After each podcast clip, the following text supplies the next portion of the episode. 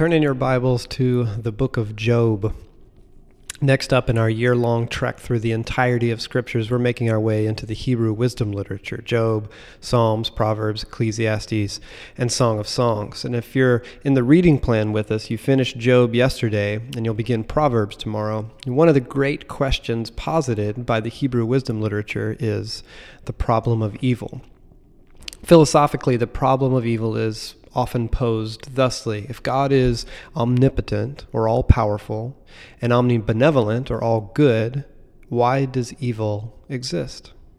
If God is indeed all powerful, he could stop evil from transpiring completely, but obviously he does not. If God were all good, he would oppose evil and therefore prevent it in every way, but he doesn't. Therefore, God is either not all powerful or not all good, or, or perhaps non existent altogether. Or to put it in a way that resonates more with you and I, how does the Bible's picture of a God who creates the universe as an act of love and goodness make sense in a world where babies are often born disabled? How does the image of a kind and loving God make sense in a world where children are beaten and sexually abused? Where refugees drown in their desperate attempt to escape murdering hordes of religious fundamentalists, where mass shootings are as ordinary and American as reality TV, where cancer invades the bodies of those we love, where evil is a reality readily accessible every moment of every day. And interestingly, the question is anything but new. Many scholars speculate the book of Job may well be the oldest book in this library of writings we call the Bible. And in my experience, the problem of evil is one of, if not the single greatest hurdle in keeping people from coming to faith in Jesus or compelling many to abandon their faith altogether. So, tonight, I want to outline the basic idea of Job, and then in the weeks to come, we'll do our best to work through the implications. Are you guys ready? Now, first, we need to understand Job as a work of art in the specific sense, not in the, oh, the Bible is so beautiful, it's a work of art sense, but in the sense that Job is an ancient epic poem. And it's helpful to think of Job sharing shelf space with Shakespeare's Macbeth or Milton's Paradise Lost. Job presents a story, yes, but it does so using the vehicle of poetry rather than prose. So think of it almost like a play and this play opens with a narrative prologue before it launches into its lyrical storytelling. And this prologue is significant because in it, the reader is privy to a scene that remains completely unknown to Job throughout the entirety of the book. And as we'll see, this fascinating setup emphasizes one of the great thrusts of Job how little humanity understands the mechanics of the universe. So, with that in mind, let's read Job chapter 1, beginning in the first verse. In the land of Uz there lived a man whose name was Job. This man was blameless and upright. He feared God and shunned evil. He had seven sons and three daughters, and he owned seven thousand sheep, three thousand camels, five hundred yoke of oxen, and five hundred donkeys, and a large number of servants. He was the greatest man among all the people of the East. His sons used to hold feasts in their homes on their birthdays, and they would invite their three sisters and eat and drink with them. When a period of feasting had run its course, Job would make arrangements for them to be purified. Early in the morning, he would sacrifice a burnt offering for each of them, thinking, Perhaps my children have sinned and cursed God in their hearts. This was Job's regular custom.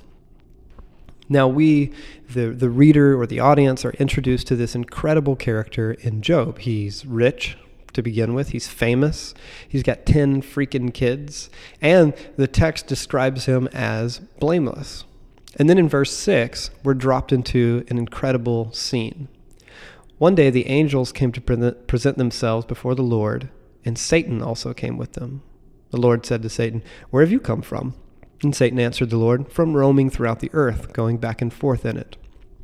Now remember, this is a poem, so we, the readers, are not meant to read this literally. We're meant to read it literarily. And by literarily, I don't mean not true. I simply mean that there's, there's poetic imagery on display here, not necessarily implied as concrete and specific facts in the narrative. Think of the way the Psalms describe the trees as clapping or the stars as dancing. So there's some amazing imagery here. Heaven, or God's space, is depicted as an ancient Near Eastern throne room and the royal court enters. They're uh, angels, or depending on your translation, the sons of God. And this is just an ancient Hebrew moniker for created beings that serve God in the running of the universe. And then the scene gets interrupted. I imagine it like the, the back door being flung open and in steps this shadowy, sinister figure. You know, if this were a movie, the character might be the wayward prince or the black sheep of the family, the, the leader of a rebellion come to challenge the king. And here in the text, it's someone called Satan, or in Hebrew, Hasatan, uh, the Satan. It's just a term or a title that means the accuser. And God asks where the Satan has come from. And Satan answers somewhat ambiguously by saying he's been roaming the world. Read on in verse 8. Then the Lord said to Satan, Have you considered my servant Job? There's no one on earth like him. He's blameless and upright, a man who fears God and shuns evil. Does Job fear God for nothing? Satan replied, Have you not put a hedge around him and his household and everything he has? You've blessed the work of his hands so that his flocks and herds are spread throughout the land. But now stretch out your hand and strike everything he has, and he will surely curse you to your face.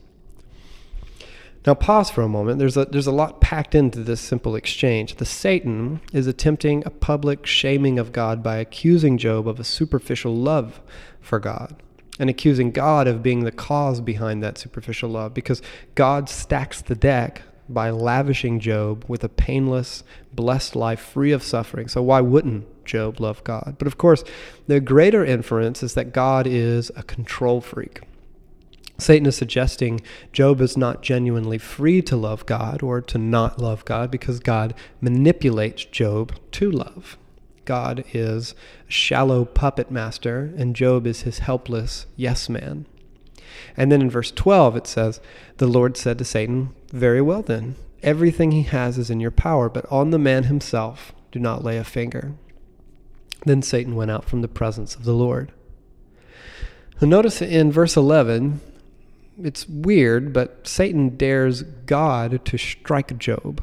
And here in verse 12, God effectively denies him. God says, No, I don't do that. I'm not like that. You are the one who wants to ruin Job's life. And even so, this ancient poem takes a fascinating, if not frustrating, turn as God does lift his hand of protection from Job. Why? Well, this, story simply doesn't say ever, actually. And I don't think that the idea is that we're not meant to guess at it or to ask questions. Those are important tasks for the disciple of Jesus. But I do think it means that the story we're reading is about something else. So read on in verse 13. One day, when Job's sons and daughters were feasting and drinking wine at the oldest brother's house, a messenger came to Job and said, The oxen were plowing and the donkeys were grazing nearby, and the Sabeans attacked and made off with them. They put the servants to the sword, and I'm the only one who has escaped to tell you. While he was still speaking, another messenger came and said, The fire of God fell from the heavens and burned up the sheep and the servants, and I'm the only one who has escaped to tell you. And while he was still speaking, another messenger came and said, The Chaldeans formed three raiding parties and swept down on your camels and made off with them. They put their servants to the sword, and I'm the only one who has escaped to tell you. And while he was still speaking, yet another messenger came and said, Your sons and daughters were feasting and drinking wine at the oldest brother's house when suddenly a mighty wind swept in from the desert struck the four corners of the house. It collapsed on them, and they are dead. And I am the only one who has escaped to tell you. So, in the narrative, tragedy descends on Job. And because it's a poem, it's hyper stylized, rendered as absolute worst case scenario in rapid succession. It's very much like a stage play in that way. His sons die, his daughters die, all his wealth is undone, his hope is destroyed, and he's left with a wife who later shouts at Job, Curse God and die. Which seems extreme, but that's the kind of thing I feel like saying when someone talks or texts at the movies. I don't say it, of course, but it, it, it runs through my head a time or two. But then watch what happens in verse 20. Job begins an ancient Near Eastern expression of grief. It says that this, Job got up, tore his clothes, and shaved his head. And then he fell to the ground in worship. And then Job says, Naked I came from my mother's womb, and naked I will depart. The Lord gave, the Lord has taken away. May the name of the Lord be praised. And all this Job did not sin by charging God with wrongdoing. Now, I want to stop here and talk about what Job just said. Easily the most famous quoted line from the entire book, Job's statement here may indeed be one of the most famous lines in the entirety of Scripture. And it's wrong. Most of us have heard Job's words eke their way out in the wake of some tragedy, a parent weeping over the death of their child. The Lord gave, and the Lord has taken away. The person whose dreams have shattered, whose family has slipped into ruin, whose marriage has crumbled, the Lord gave, and the Lord has taken away. You know how, how stoic it sounds, how resilient and godly it may feel on our trembling lips, and how well intentioned the hearts of many who have said exactly this. But what if it's wrong? What if this is horrific theology? Because Job is saying, The Lord did this. God did this to me. Is that true? In the story, the Satan is responsible, and yet Job says that it was God. In fact, as Job's logic continues to develop over the course of the story, I believe personally that his theology is not only wrong, I would argue that the entire message of the book of Job is to reveal how very wrong it is. And there's a fascinating dynamic at work in Job. Thanks to the bizarre prologue, the reader has access to game changing information that the story's protagonist does not. And we see behind the curtain and observe the awful hand of the Satan descend on Job. And of course, the story doesn't tell us why. In this poem, God says yes, but we know that it wasn't God's idea or God's doing. Job doesn't know that. Job believes that his bankruptcy, the death of his children, the disaster that has become of his life is all God. Now the story goes on, and in steps Job's friends. So skip over to chapter 2, and let's read beginning in verse 11. When Job's three friends, Eliphaz the Temanite, Bildad the Shuhite, and Zophar the Naamathite, heard about all the troubles that had come upon him, they set out from their homes and met together by agreement to go and sympathize with him and comfort him. When they saw him from a distance, they could hardly recognize him. They began to weep aloud, and they tore their robes and sprinkled dust on their heads. Then they sat on the ground with him for seven days and seven nights. No one said a word to him because they saw how great his suffering was. From here on, the majority of the book is dedicated to an ongoing debate between Job and his friends about the problem of evil. And both friends posit the question why? Why did Job lose everything? And we, the readers, are drawn across the pages of the story by the same desire for answers, and yet the answers we're looking for are never revealed. Spoiler alert the book is about something else. Job and his friends are caught in a recursive loop by working off the same bad theology. Both Job and his pals assume that Job's suffering was from God's hand, or, to put it in another way, that God is in control of everything that happens in the world.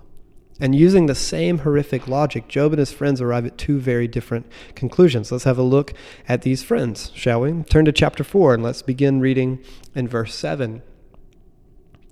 Consider now who, being innocent, has ever perished where were the upright ever destroyed? As I have observed, those who plow evil and those who sow trouble reap it. At the breath of God they perish. So Job's friends begin to argue for their idea of God's justice, what scholars call the retribution principle.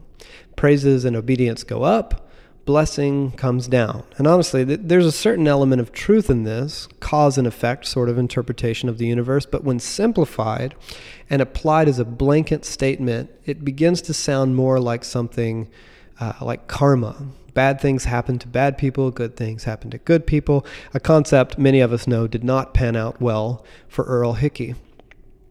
The idea is if you love and worship God, good things will happen and God will spare you from evil, but if you don't, disaster is inevitable. Is this true across the board? No, obviously not. Just listen to this dumb line Who, being innocent, has ever perished? Oh, I can think of one or two. How about every child ever beaten to death by abusive parents? How about every baby destroyed by the implements of abortion? But Job's friends persist.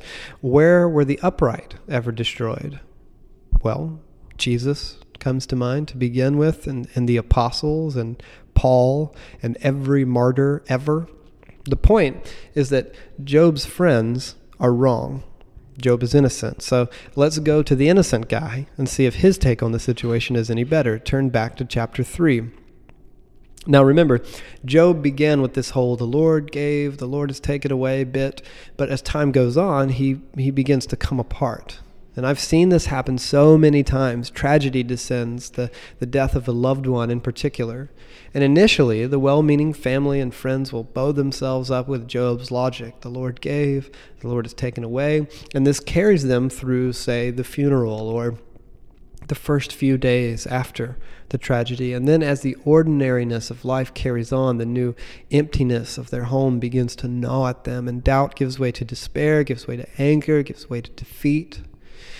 At first, Job refuses to accuse God of, of wrongdoing directly. But as the story unfolds, it's like he can't accuse God of enough wrongdoing. And why not? I mean, after all, Job is following his logic to its inevitable conclusion. The Lord gives, and the Lord takes away, leads to a very dark place. Read chapter 3, beginning in the first verse. After this, Job opened his mouth and cursed the day of his birth. He said, May the day of my birth perish and the night that said, A boy is conceived. That day may it turn to darkness. May God above not care about it. May no light shine on it. May gloom and utter darkness claim it once more. May a cloud settle over it. May blackness overwhelm it. That night, may thick darkness seize it. May it not be included among the days of the year, nor be entered in any of the months. May that night be barren. May no shout of joy be heard in it. May those who curse days curse that day those who are ready to rouse Leviathan. Job has begun to doubt the goodness of God's character. God exists, sure, but is he really all that good? How can he be? And remember, we're reading ancient poetry, so Job isn't necessarily making factual doctrinal statements, he's making feeling statements. But even so, Jerry, Job carries on like this into the book. Later, he'll say, Although I'm blameless, I have no concern for myself. I despise my own life. It's all the same. That's why I say, He, God, destroys both the blameless and the wicked. When a scourge brings sudden death, he mocks the despair of the innocent. When a land falls into the hands of the wicked, he blindfolds its judges. If it's not he, then who is it? Job is saying God is not righteous. He's not just. He's not fair. If he controls everything, how can he be? In chapter 10, he says, If I'm guilty, woe to me. Even if I am innocent, I cannot lift my head. I'm full of shame and drowned in my affliction. If I hold my head high, you, God, stalk me like a lion and again display your awesome power against me. To Job, God has become like a lion that toys with its dying prey, a cruel and sadistic God indeed. Is Job right? No, this is horrific theology. In fact, the New Testament describes a lion who roams around seeking someone to devour, and it isn't God, it's the Satan. Here, Job is accusing God of being like Satan. And Job isn't alone. So, so many hold dearly to a theology that depicts God as having more in common with Satan than with Jesus. As John Wesley said to George Whitefield, the famous Calvinist, Your God is my devil. One scholar said of the book of Job to the degree that people don't take Satan seriously, they attribute evil to God. In tonight's story, Job begins his suffering unwilling to accuse God of wrongdoing, but as the story goes on, Job accuses God of all sorts of wrongdoing. Job simply follows his logic that everything, including tragedy, comes from God's hand. And the story goes on. Job goes to bat with his friends for, for most of it. And I think one reason why Job is so confusing is because each character has some blend of bad theology and good theology peppered in. What I mean is that most of the book features Job and his friends spouting awful theology. They, they either say things that aren't true or they reduce concepts like God's justice into horribly simplistic terms or they say things that aren't true in this particular case. For example, one famous line in chapter 5 reads, Blessed is the one who the Lord corrects. And this line gets picked up by New Testament authors and used in a different context later on, meaning it's a true statement, but it isn't true of Job's particular case, because Job isn't under God's discipline, but rather under Satan's oppression. What I'm getting at is that the book is simply too complicated to read in a black and white sort of way. In fact, Greg Boyd says this This book is far too subtle to paint everything in either or terms. It artfully paints a thoroughly ambiguous picture of the cosmos where those who are basically in the wrong sometimes speak right, and those whose hearts are basically right, nevertheless, speak many untruths. As this complicated story carries on, Job and his friends argue incessantly until finally God himself shows up. Turn over to Job chapter 38. And God shows up not as a gentle therapist or even the still small voice mentioned elsewhere in Scripture, but as a hurricane and now we, the readers, are on the edge of our seats with anticipation. Finally, God Himself will resolve the problem of evil. At the very least, He might clear the air with Job and say, Oh, it wasn't my idea, it was the Satan, and here's why I agreed, or whatever He has to say. But weirdly, God starts asking questions. In verse 30 or chapter 38 verse 1, then the Lord spoke to Job out of the storm. He said, who is this that obscures my plans with words without knowledge? Brace yourself like a man. I will question you, and you shall answer me. Where were you when I laid the earth's foundations? Tell me if you understand. Who marked off its dimensions? Surely you know. Who stretched a measuring line across it? On what were its footings set? Who laid its cornerstone while the, the morning stars sang together and all the angels shouted for joy? Basically, God begins to go off on Job. He challenges Job with questions about creation, about the oceans and the land and the cosmos and the animal kingdom. I mean, this carries on for two chapters. And then in chapters 40 and 41, God brings up two ancient monsters, Behemoth and Leviathan. And there's all sorts of debate over these two organisms. Some folks insist that they, they must actually be a hippo and a crocodile, but the majority of scholars believe they are symbolic entities in ancient Near Eastern thinking representative of chaos and evil. So God is drawing Job's attention to the incredible complexity of the universe. He's challenging Job with the realization that there are forces of evil at work in the world that Job neither sees nor understands. There is a wild, dangerous freedom to the universe. And Job simply has no clue. And eventually, he seems to come to terms with his ignorance. Turn over to chapter 42. In verse 1, it says Then Job replied to the Lord, I know that you can do all things. No purpose of yours can be thwarted. You asked, Who is this that obscures my plans without knowledge? Surely I spoke of things I did not understand, things too wonderful for me to know.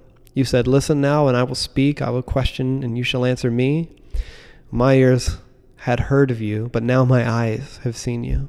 Therefore, I despise myself and repent in dust and ashes. So Job repents. He admits his wrong thinking and acknowledges that he has no idea what he's talking about. And then get this read on in verse 7. After the Lord had said these things to Job, he said to Eliphaz the Temanite, I'm angry with you and your two friends because you have not spoken the truth about me as my servant Job has. What the heck?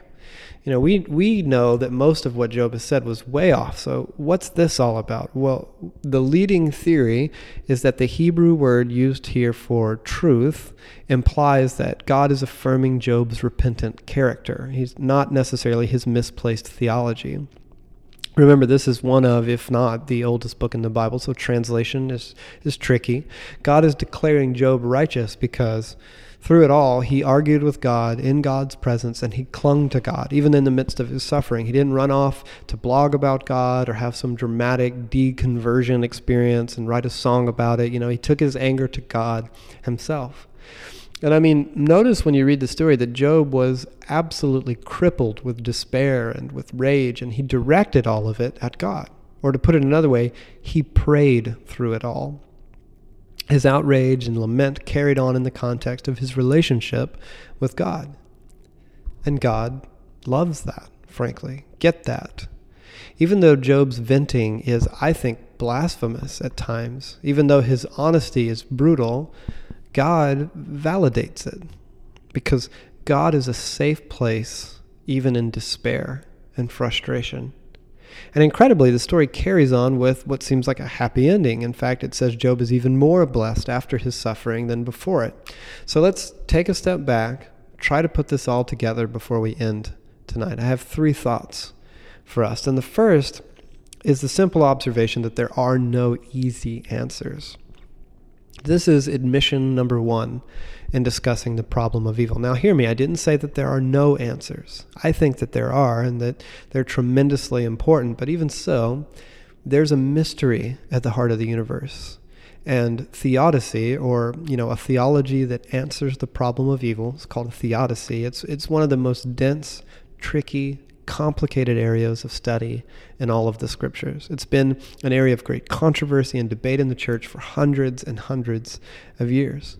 And next week, we'll begin discussing the options uh, of theodicy. And I will offer as best as I can my own theodicy. And if you know me at all, it doesn't take long to pick up on the fact that this particular area is one of my great passions in theology. I've seen how often a problematic theodicy has absolutely wrecked the character of God and the shaky faith of those attempting to follow Jesus. In fact, I uh, used to teach a four week class on theodicy at Bridgetown, the church that planted us back in the fall. So uh, we're going to start that back up in a few months if you really want to talk about it for hours and hours at a time. But a word of caution every theory has a hole or two. I believe I've done my best to settle on the best possible option, but my view has holes for sure. And I want you guys to be suspect of the enterprising theologian who offers all the answers, who offers ironclad dogma and a bulletproof doctrine of their own theodicy. To suggest as much as at best ignorant and at worst, I think, disastrously misplaced. Because there's a curtain most of us never get to pull aside. Why is one baby born into the arms of a loving and nurturing family while another is born into the clutches of a pedophile? Why does a young woman step off a bus at night to be abducted by a rapist when, had she gotten off a half hour earlier, their paths would have never crossed?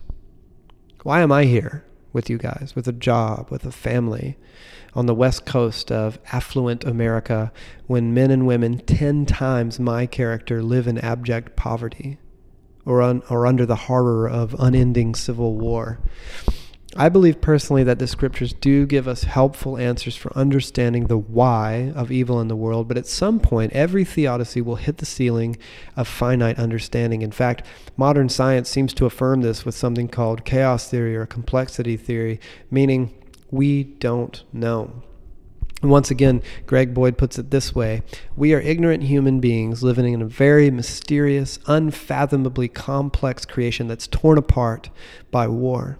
We have very little understanding about anything. And if we forget all that we don't know, we'll start judging God for evil or judging other people. The whole point of the book of Job is this if we remember our ignorance, we won't judge God, as Job did, or people, as Job's friends did. There are just no easy answers. And secondly, there is a place for lament. I think many of us don't know how to grieve. You know, I didn't. Uh, my dad died suddenly two years ago with very little warning, and, and until then, nothing quite so tragic had ever hit so close to home for me personally. My life has been charmed in that way, for better or for worse. And I had no idea what to do. Grieve? How does how does one do that? And I think there are there are a myriad of influencing factors that contribute to this.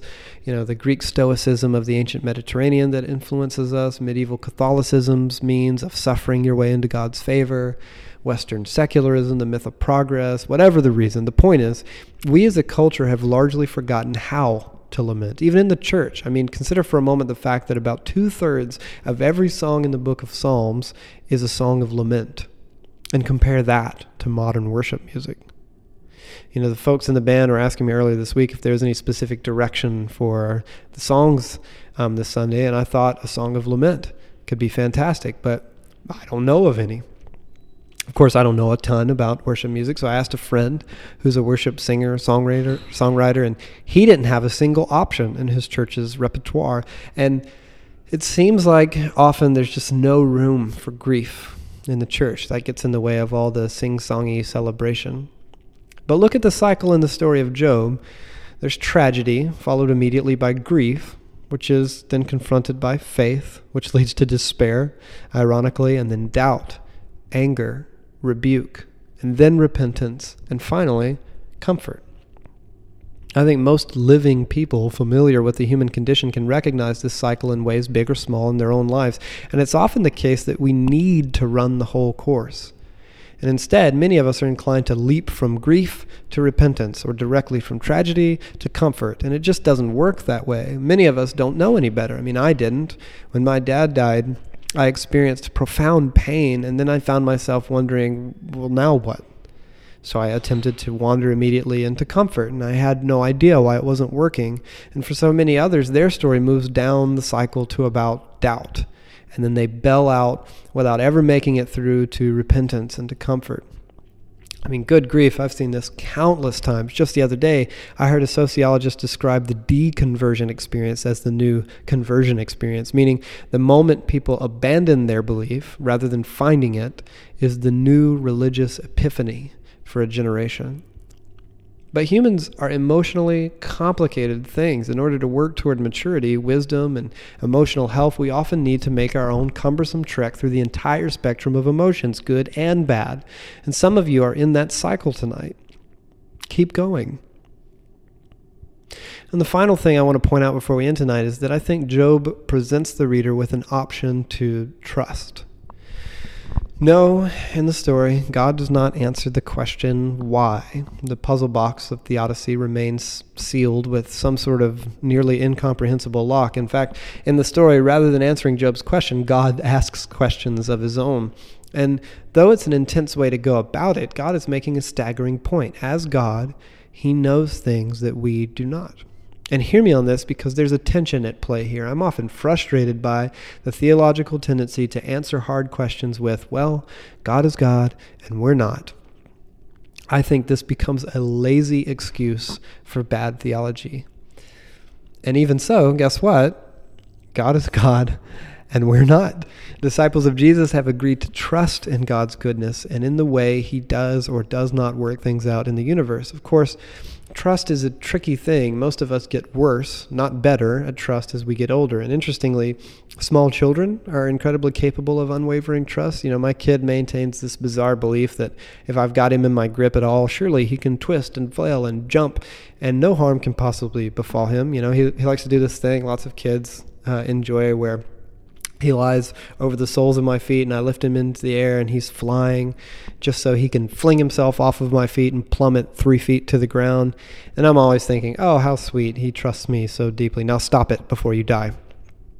So it's no surprise that uh, Jesus uses small children as an example of what greatness looks like in God's kingdom.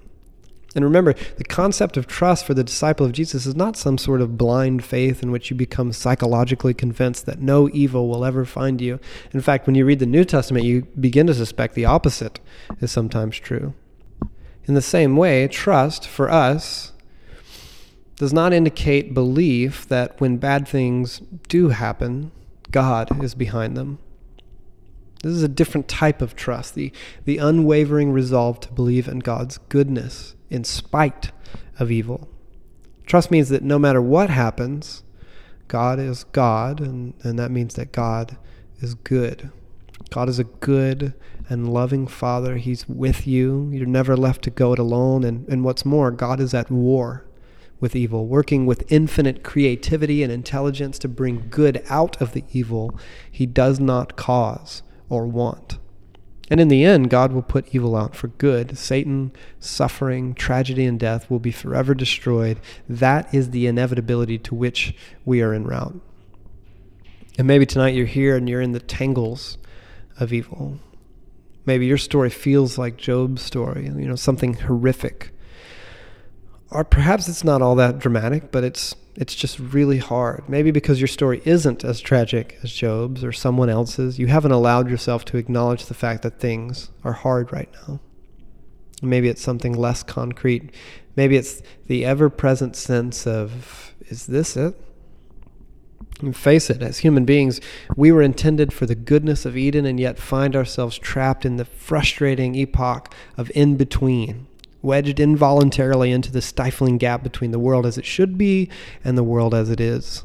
We've all been raised on television to believe that one day we'd all be millionaires and movie stars and rock stars, and social media has us chasing after sad, stupid little staged photos of contrived moments created to market our fabricated lives to strangers who don't care. All of it in an effort to somehow propel us over this hump of meaninglessness and into a world where we'll become the world changers we were promised we could be. But we won't.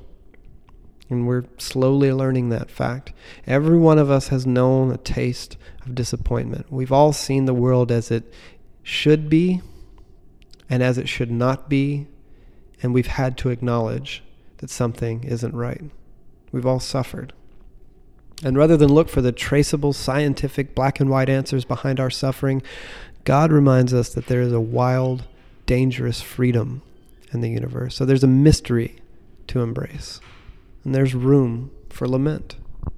And we're encouraged to bring all our frustration and misery right up to God's feet, the ugliest of the ugly. You won't scare him off. And with it there, we're encouraged to trust. The God that we see revealed in Jesus is a God at war with evil, not responsible for it. Let's pray.